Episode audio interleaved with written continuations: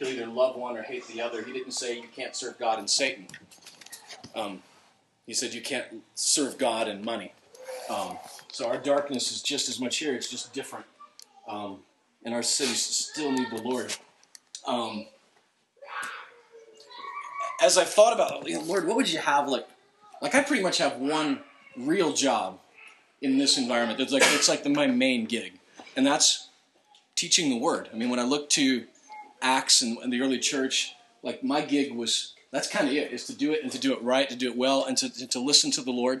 And so when you're praying for me, if anything else you want to pray for, just pray that I'll always listen to the voice of the Lord as to what he would say regarding his word for us, because everything will flow from that. But what I thought, what better thing, I wanted to go Romans because it's more fun for me. It's theological, and I can get a whiteboard out and have fun.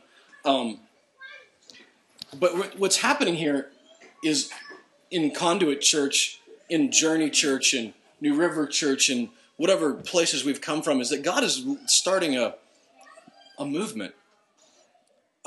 He's uncovering a movement that's already existed for years of people that felt like there's got to be more than this. And every, it's just like if you've got a jar of Snapple, if you leave it sit on the counter and you let it sit still, eventually you need to kind of shake it up a little bit because it all settles to the bottom. The good stuff does. So sometimes God needs to just shake us up a little bit and let the Snapple, the good stuff rise up. So that's sort of been happening in our world. He's been shaking us up a little bit. Certainly shaking me up. And I know with many of your individual stories, he's shaking you up. This is what he did in the book of Acts, is it's God's shaking up of the Snapple. This book is a recording of a movement that happened that started with less than 200, dare I say, redneck, backwater, backtown, Galilee guys that were normal people like us. There wasn't a famous one among them. There wasn't a rich one. There wasn't a powerful one. It was just people like us, like normal people. I always love it. There's these guys, and especially here in Nashville, that I want to go to Nashville so I can reach famous people because then they can reach way more people. It's the exact antithesis of the way God did it. He loves it when people like us do it because then he gets all the glory. Because quite honestly, I'm a white trash kid from Nebraska that grew up on welfare. We had nothing. And so for God to take me, I swear, if you go and see the house that I grew up in, you'd be like, really? And it's not that I've done great or amazing things, but it's just God took this kid that had no business doing anything but staying in this little teeny tiny town for the rest of my life, working in the bean fields, and said, that's one that I can get some glory out of because he's got no other right to do this. And I got no problem with it. I used to, but then I realized, this is pretty much God's story living through me. For him to take this little nickel and dime operation of Conduit Church, okay, which we don't have, we got nothing. We got no building. We got nothing. And God says, that's perfect. I'll take it. Because at the end of the day, this is a book of Acts not about buildings. People don't die for buildings. They die for a cause. They die for the truth. They live for that. They don't live for rules and regulations and policies and procedures and systems. They live for a cause, and they'll die for a cause. And that's what this story was. You'll not see one building program in this entire book. You'll not see one religious institution being installed. You won't see a seminary be started. You'll see a group of guys that were normal Galilee little town people blow up the world, turn it upside down, or in this case, right side up, because it was upside down for the Lord. This is a book that, for me personally, is both encouraging and frustrating simultaneously. It's encouraging because you can look at it and say, when I look at the Gospels and I look at Matthew, Mark, Luke, and John, I see how Jesus did it.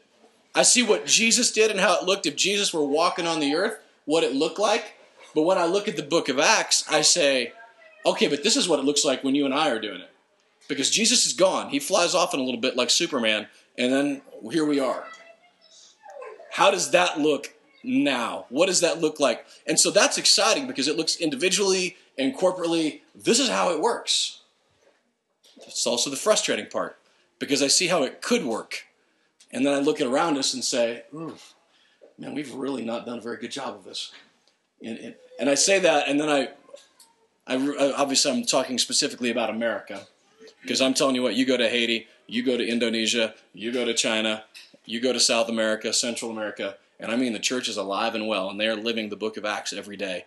So the frustrating part returns to being encouraging, because it actually, this is it. This was the instruction book for us of how we can live today. And I would have rather, personally, that he would have written it in a formula. Plug in these things right here, and then this will happen. You know, do these 10 easy steps, and then this will happen. You'll blow up the church. But he didn't. I see principles, and I see pictures, and I see things of how it happened. And I think that the reason he did that, I know the reason he did that was because me, maybe you, I'd become a servant to the formula. I wouldn't be serving God, I'd be serving the formula. And it's almost like him saying, yeah, Conduit, you guys are going to see principles and pictures and things of how it can be. But for me, how it's going to work out individually, applying it to Conduit, applying it to your lives individually, see me for the details. That's where we still have to rely on the Holy Spirit. The Trinity is the Father, the Holy Son, and the Holy Spirit. We have to still to this day rely on the Spirit. And that's what this book shows us that they did. Because I don't know if you know this or not, but they didn't have the Bible yet. They were the Bible. They were living it out. They didn't have that to rely on. They had to rely on the Holy Spirit. So God in his mercy gave us this book, breathed it, wrote it, that we have something to rely on. But ultimately we're relying on him leading us. We can confirm it. Like if God tells us to go out and to build a compound and bury weapons, we can look to the word and say, no, that's not in there. So I know that's not the Lord, right? But this becomes our guiding principles in that. But the Holy Spirit is still what's going to lead us. In this thing. So to that end, Acts chapter 1, verse 1. In my former book, Theophilus, I don't know if you guys know this or not, but I was almost named Theophilus. No. I was born in a little backwoods hospital. My mother was recovering from the tragedy of me being born. Maybe it wasn't a tragedy. The experience... the trauma, that's the word, of me. And that was in a day when... We can edit that out. That was a day when the dads weren't encouraged to be in the room with the babies. The dad was probably out in the lobby sipping gin or something, I don't know. So she's in there, and the doctor comes out, and he, so Mr. Tyler, what would you like to put down for the name? And Dad said, I don't really know. We haven't really thought about that. And the doctor, being a student of theology, suggested Theophilus to him. And he said, Theophilus? And the doctor said, yeah, because that's the Theophilus-looking baby I've ever seen. I'm sorry. I'm sorry. I apologize. That's not true.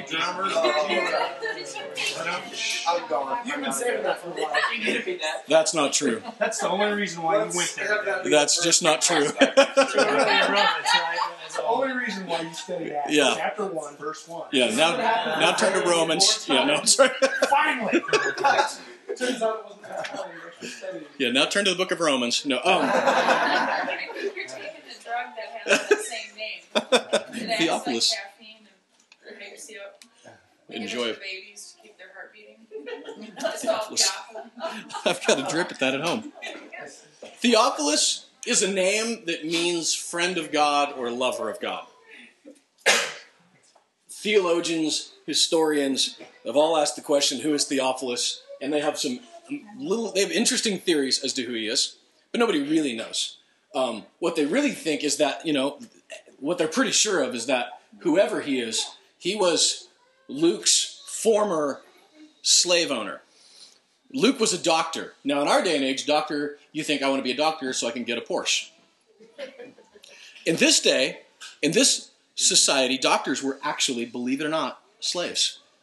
They weren't well paid. And if you were a loaded guy and you were rich, you had in your cadre of slaves, you had a doctor. Think about that for a minute, because what did Jesus say that he was? He is the great physician. That you don't send the doctor to the well, you send them to the sick. today, of course, that actually has full application in our world because doctor does bring medicine and healing. But in this society, they were servants that brought health, servants that brought healing, not rich and powerful people. He was a, Luke we know was a doctor. We know he's well educated. We know he was a Gentile, which if you haven't been around the Bible, that is a not a Jew. Just go to the Adam Sandler song, the Jew song, and he's not a Jew. So he is, we know that he's educated by his language, the way he writes, that he was very educated.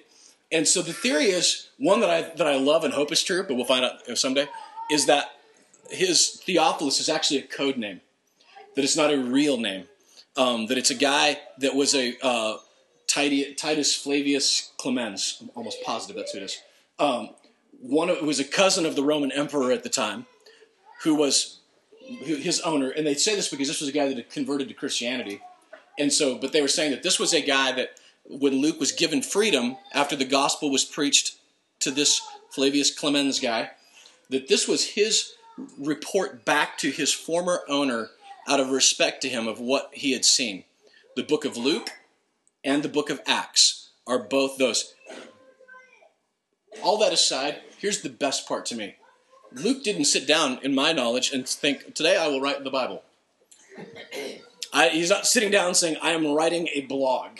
I am writing a book, and I'm going to get a deal with Thomas Nelson. He sat down and wrote a letter to one guy. That was it.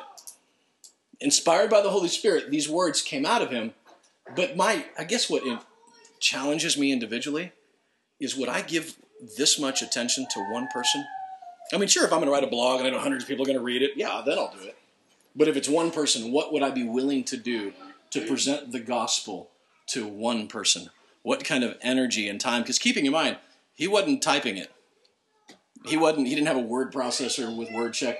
This was a straight up, break out the feather quill, whatever, and write it with ink and dip and the whole thing. This was a painstaking process for one person. And to me, what that says to us as a church is, we might be small, but man, God can do mighty things for us. What if our story is that we never blow up into some big church, but we're starting a movement that our grandkids blow up a movement with? What if we're just writing a letter to one person that later becomes the Bible?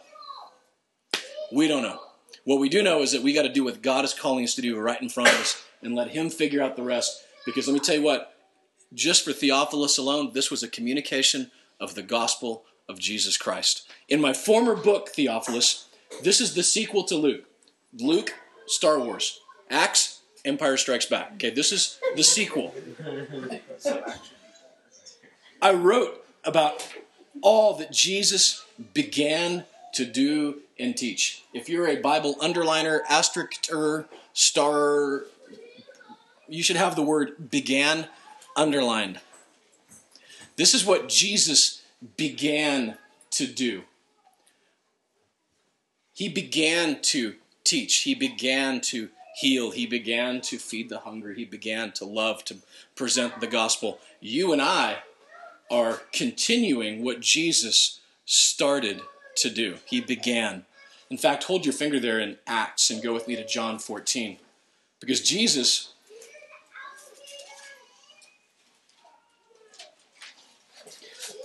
gave a promise to his disciples. These are the guys that are sitting around the fire here in a minute eating with him. But this was the beginning of that promise. This is what Jesus began to do. John 14, verse 12. I tell you the truth. It's probably important because, a lot of preachers, not me, but others, tend to exaggerate their stories to get a good effect out of it. The old saying, stretch the story, give God the glory. I don't know if you've ever heard that, but they teach that in seminary. But Jesus is basically saying, look, what I'm about to say is ridiculous, but I want you to know that it is true. I tell you the truth. Anyone who has faith in me will do what I have been doing. But Jesus, you were healing people. Jesus, you walked on water. Jesus, you fed hungry people. Yes, those things that I have been doing, you will do. And listen to this. This is and I tell you the truth. He will do even greater things than these, because I am going to the Father, and I will do whatever you ask in my name, so that the Son may bring glory to the Father. You may ask me for anything in my name, and I will do it." He was saying to them, saying to us, these things that I did, you'll do, and greater things. I used to struggle with that. How is that possible? But think about it like this. When Jesus was on earth, if you wanted to get to Jesus, you had to stand in line. You had to bust through the crowd. You had to break through the roof of your neighbor's house to get to Jesus. He was God, 100% God and 100% man, and he was one dude. You had to take a number and step aside. Wait for your order to be cooked.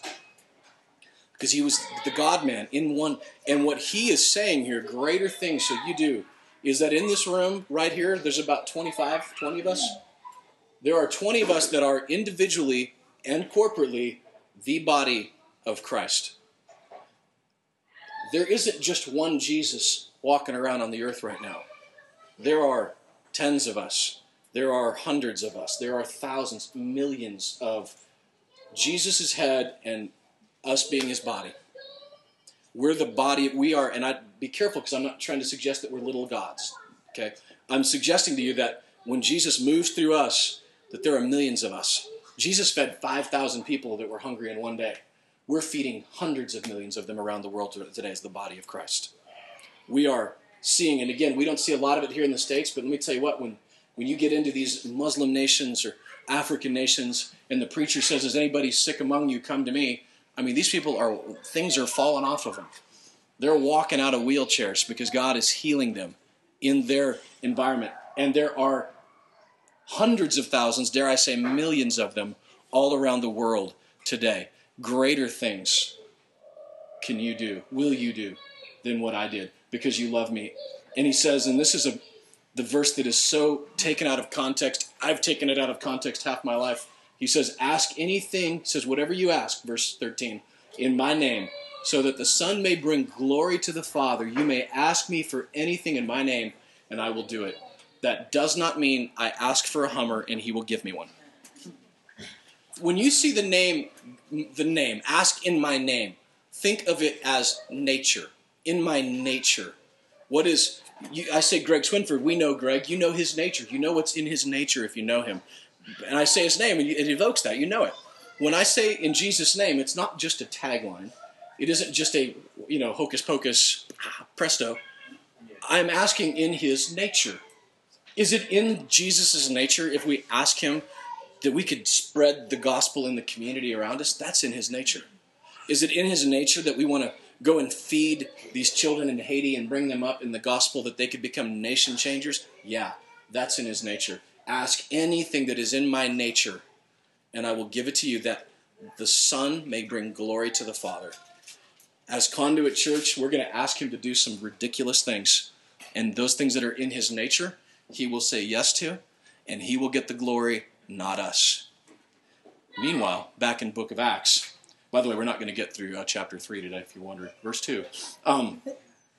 Until the day he was taken up to heaven, after giving instructions through the Holy Spirit to the apostles he had chosen, after his suffering, he showed himself to these men and gave many convincing proofs that he was alive. He appeared to the disciples on the road to Emmaus, to Mary Magdalene, to the women at the tomb, to the disciples in the upper room, to Thomas. 1 Corinthians 15, I think 16, says that he appeared to 500 different people. He was alive and well. Not like Buddha, not like any other god out there, not the voodoo gods. He is alive, appeared unto them, so much so that, I mean, think about it, and you hear these people, these apologetics guys, but I wouldn't die for a fake thing, for a lie thing, right?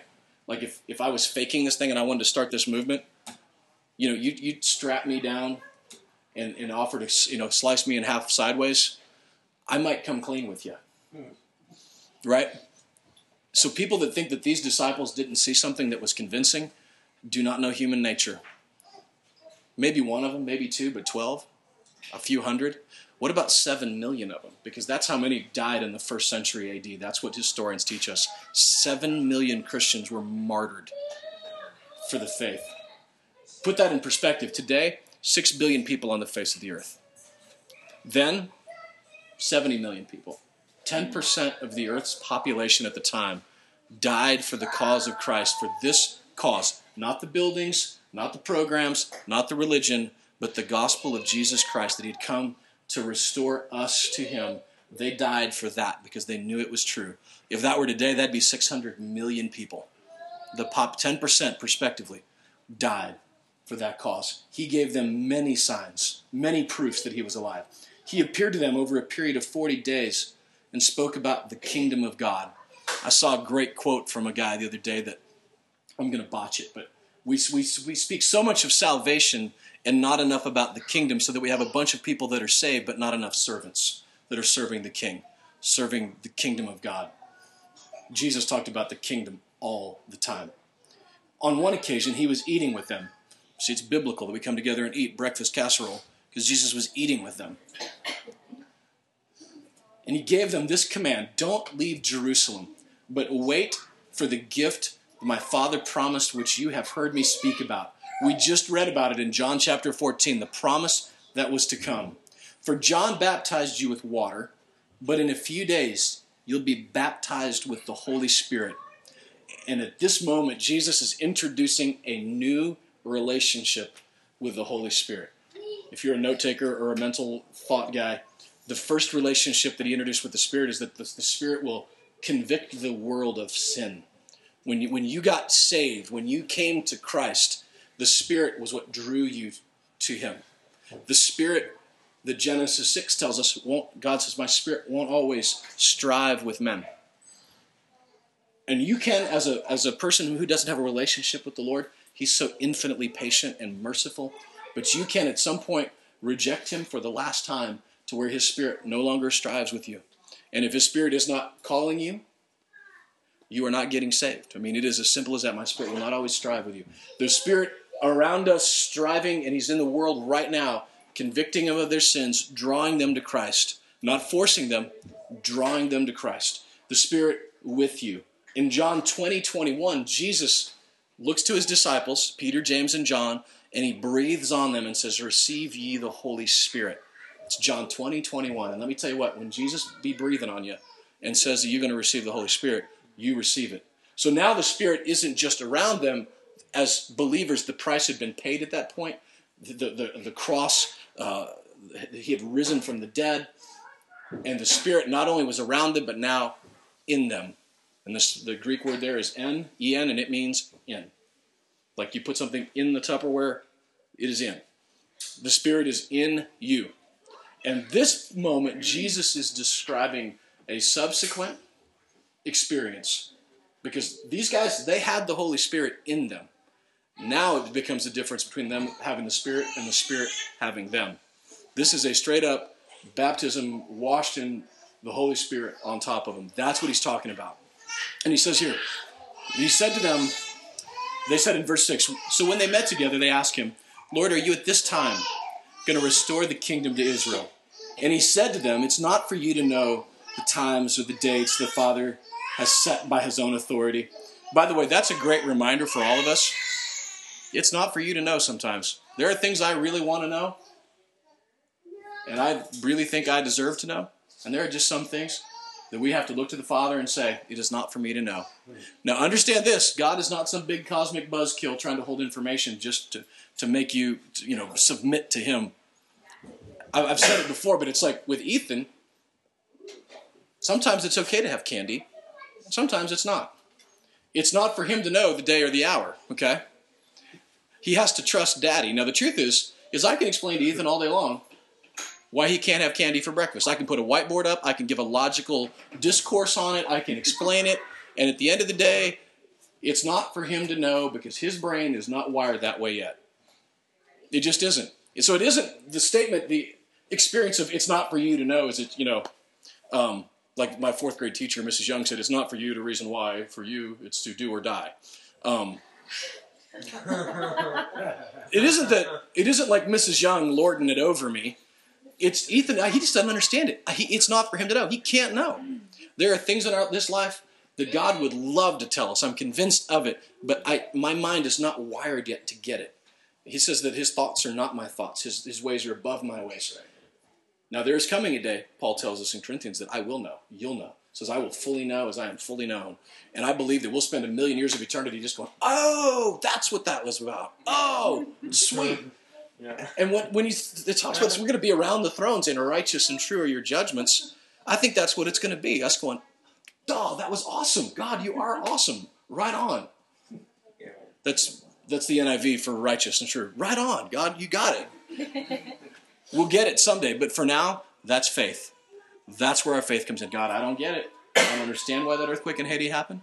It's not for me to know, but someday I'll know and I'll be like, oh. It says, it's not for you to know the day and the hour, but look at this. Here's what it is for you to know.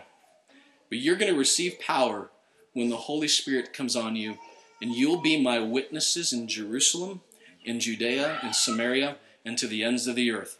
He says, look, you're not going to know this other stuff, but here's what you are going to know. I'm not going to leave you as orphans, he said in John. I'm coming, and I'm bringing, is in the words of, well, I can't say that. Never mind, it's a movie quote. He's coming, and he's going to bring the big guns with us. It's the Holy Spirit.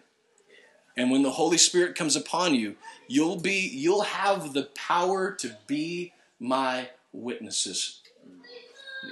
Look what he didn't say. You'll have the power to go out and witness, to go witnessing. He said you'll have the power to be you who you are, your life, you going through this trial and tribulation, but you came out on top of it.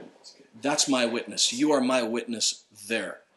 You are going to be my witness when you go to Haiti. Look, I could say that, look, if someone offered to chop my toes off, I couldn't, unless I recant my faith, I'd say, I can't do that. It's good, I don't have to. The Holy Spirit would give me the power to do that. It isn't me anyway. That's how the disciples did it. It wasn't that they were great or grand or need to be elevated into some holy state. The Holy Spirit came on them, and when they said, I'm going to saw you in half lengthwise, they said, bring it on. Because I'm not turning my back on the Father. The power of the Holy Spirit on us. Now, here's the point, and I'm going to turn your seats up to your normal upright position as we're landing. The Holy Spirit, the job of the Holy Spirit, isn't just so we can pray in tongues.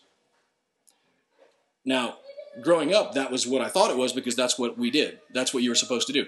Now, keep in mind, it isn't. And we'll maybe talk about it someday. Absolutely, there's ample biblical. Paul said, I pray in tongues more than all of you. So there's ample biblical evidence for this. But hear me say this: that isn't the point of the Holy Spirit. The point of the Holy Spirit is to give you the power to be my witnesses. It's almost like saying that the steam in the engine, okay, is there just to honk the horn. Okay, it can. You know. But if we think that the power of the Holy Spirit is just to honk my horn, just so I can toot in tongues, I've missed the point. The power of the Holy Spirit is big. Is there? It's there. You have to honk the horn sometimes. But the power of the Holy Spirit is bigger than that. It is to power the entire engine, the entire of who we are. That's what the steam of the locomotive is for us. The power of the Holy Spirit is to be my witnesses. And hear me say this, I'll take it a step further. The reason that we can know this is that Paul says, I pray in tongues more than all of you, but if you don't have love, then it's like a clang cymbal. And how many of us have been around that? It sounds loud and uncomfortable. The fruit of the Spirit, by the way, when you see the word fruit, that means proof. Okay? The proof of an apple tree isn't the branches, it's the fruit. That's proof. I want to know if that's an apple tree. Are there apples? The fruit of the Spirit is what? Love. Singular, not plural, by the way. The fruit of the Spirit is love. So when the Holy Spirit comes on me, the proof of that is my life going to be a living example of giving up everything that is in my, just so I can, one person, I can write one book to one person only. That I'm so obsessed with the power of the Holy Spirit on me that I'll go to Haiti, that I'll go to Africa, that I'll go to Columbia, Tennessee, that I'll go to my neighbor's house. Because the power of the Spirit is on me. And as a church, as individuals and as believers, it's my hope that we can be baptized in the Holy Spirit so that we are making an impact on the community in front of us and the world around us. He might ask us to do dumb stuff, crazy stuff. And we're okay with it because the Holy Spirit is all over us. And we obviously, there's got to be wisdom, and we'll talk about those things, but I feel it like I've never felt it before, that God is up to something unique and special with what he's called us to do. I have no idea what it is. We'll see him for the details. We'll go to him for the details. We got the big picture in front of us. I believe, if I were to paint the picture, I don't think I could paint it big enough or grand enough. So we'll stay here and we'll study the Word and we'll encounter him through his scriptures and through what he has to say to us, and we'll let the Spirit lead us. We've seen some of it already. Ben leaves in a couple weeks for 3 months to Haiti. Michelle is leaving. I'm leaving. Who knows what Greg's going? God is wrecking all of our lives for the good. And you know what? I said we're going to land. One more. Philippians 3. Because here's the thing. Here's how this really works in our lives. Paul says this. I almost don't want to read this because it's going to convict me. Paul says this. He says, what is more... We sang this just a few minutes ago. I consider everything a loss to the surpassing greatness of knowing Christ Jesus, my Lord, for whose sake I have lost all things. I consider them rubbish. And I have in the margin, poop.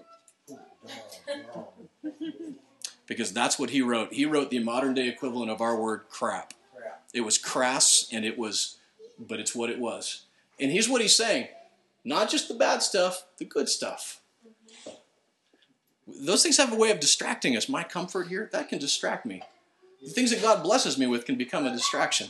Church can become a distraction from Christ Jesus and my relationship with him. It says, for whose sake I have lost all things, I consider them rubbish, that I may gain Christ and be found in him, not having a righteousness of my own. And man, isn't that great news for all of us? That it isn't about me, my works, me being good enough, but his righteousness, being clothed in his righteousness that comes from the law, but that which is through faith in Christ Jesus, that comes from God and is by faith. And listen to this, verse 10. I want to know Christ. I don't want to know about Christ. I want to know Christ and the power of his resurrection and the fellowship of sharing in his suffering, becoming like him in death, and so somehow to attain the resurrection from the dead.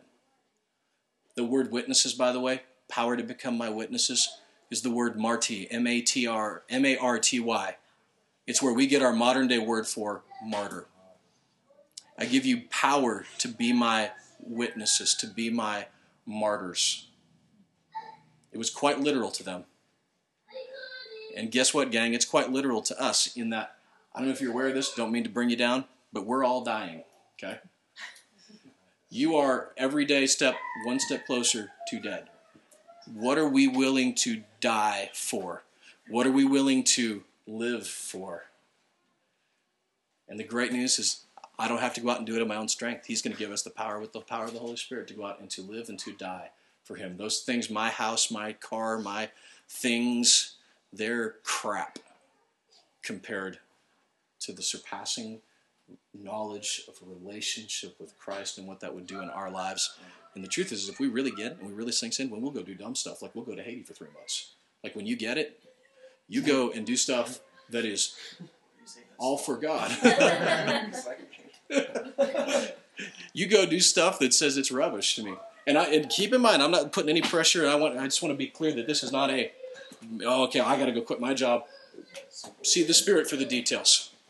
Trust the Holy Spirit for the details. Yeah. And know this, that there's the in-between. There's the, and I know some of us in this room, I just walked through it. I know I'm not here forever. I don't know where I'm supposed to go. And we'd say, in those moments, you really lean on the Lord because you've got nothing else to lean on. And I believe it beyond anything else that he gives us those times so that we do lean on him and so that we're prepared for it when we get to what's next for us because we've built our faith during that period. Yeah. So to that I say, Conduit, let us be baptized in the Holy Spirit. Mm-hmm. Let us go out and be witnesses for him. A witness, all we do is we tell the truth about what we've seen. Follow witnesses. If you've ever been in any sort of judicial proceedings and a witness comes up, you swear to tell the truth, the whole truth, nothing but the truth. Jesus says, you'll be my witnesses. So let's pray. The kids are crazy. Let's pray for them. We're done, guys. Father, thank you so much for your words for us today. Your words that were written 2,000 years ago that are still 100% appropriate and applicable for us today. And you said that we could ask you for anything that's in your nature, in your name, and you would give it to us.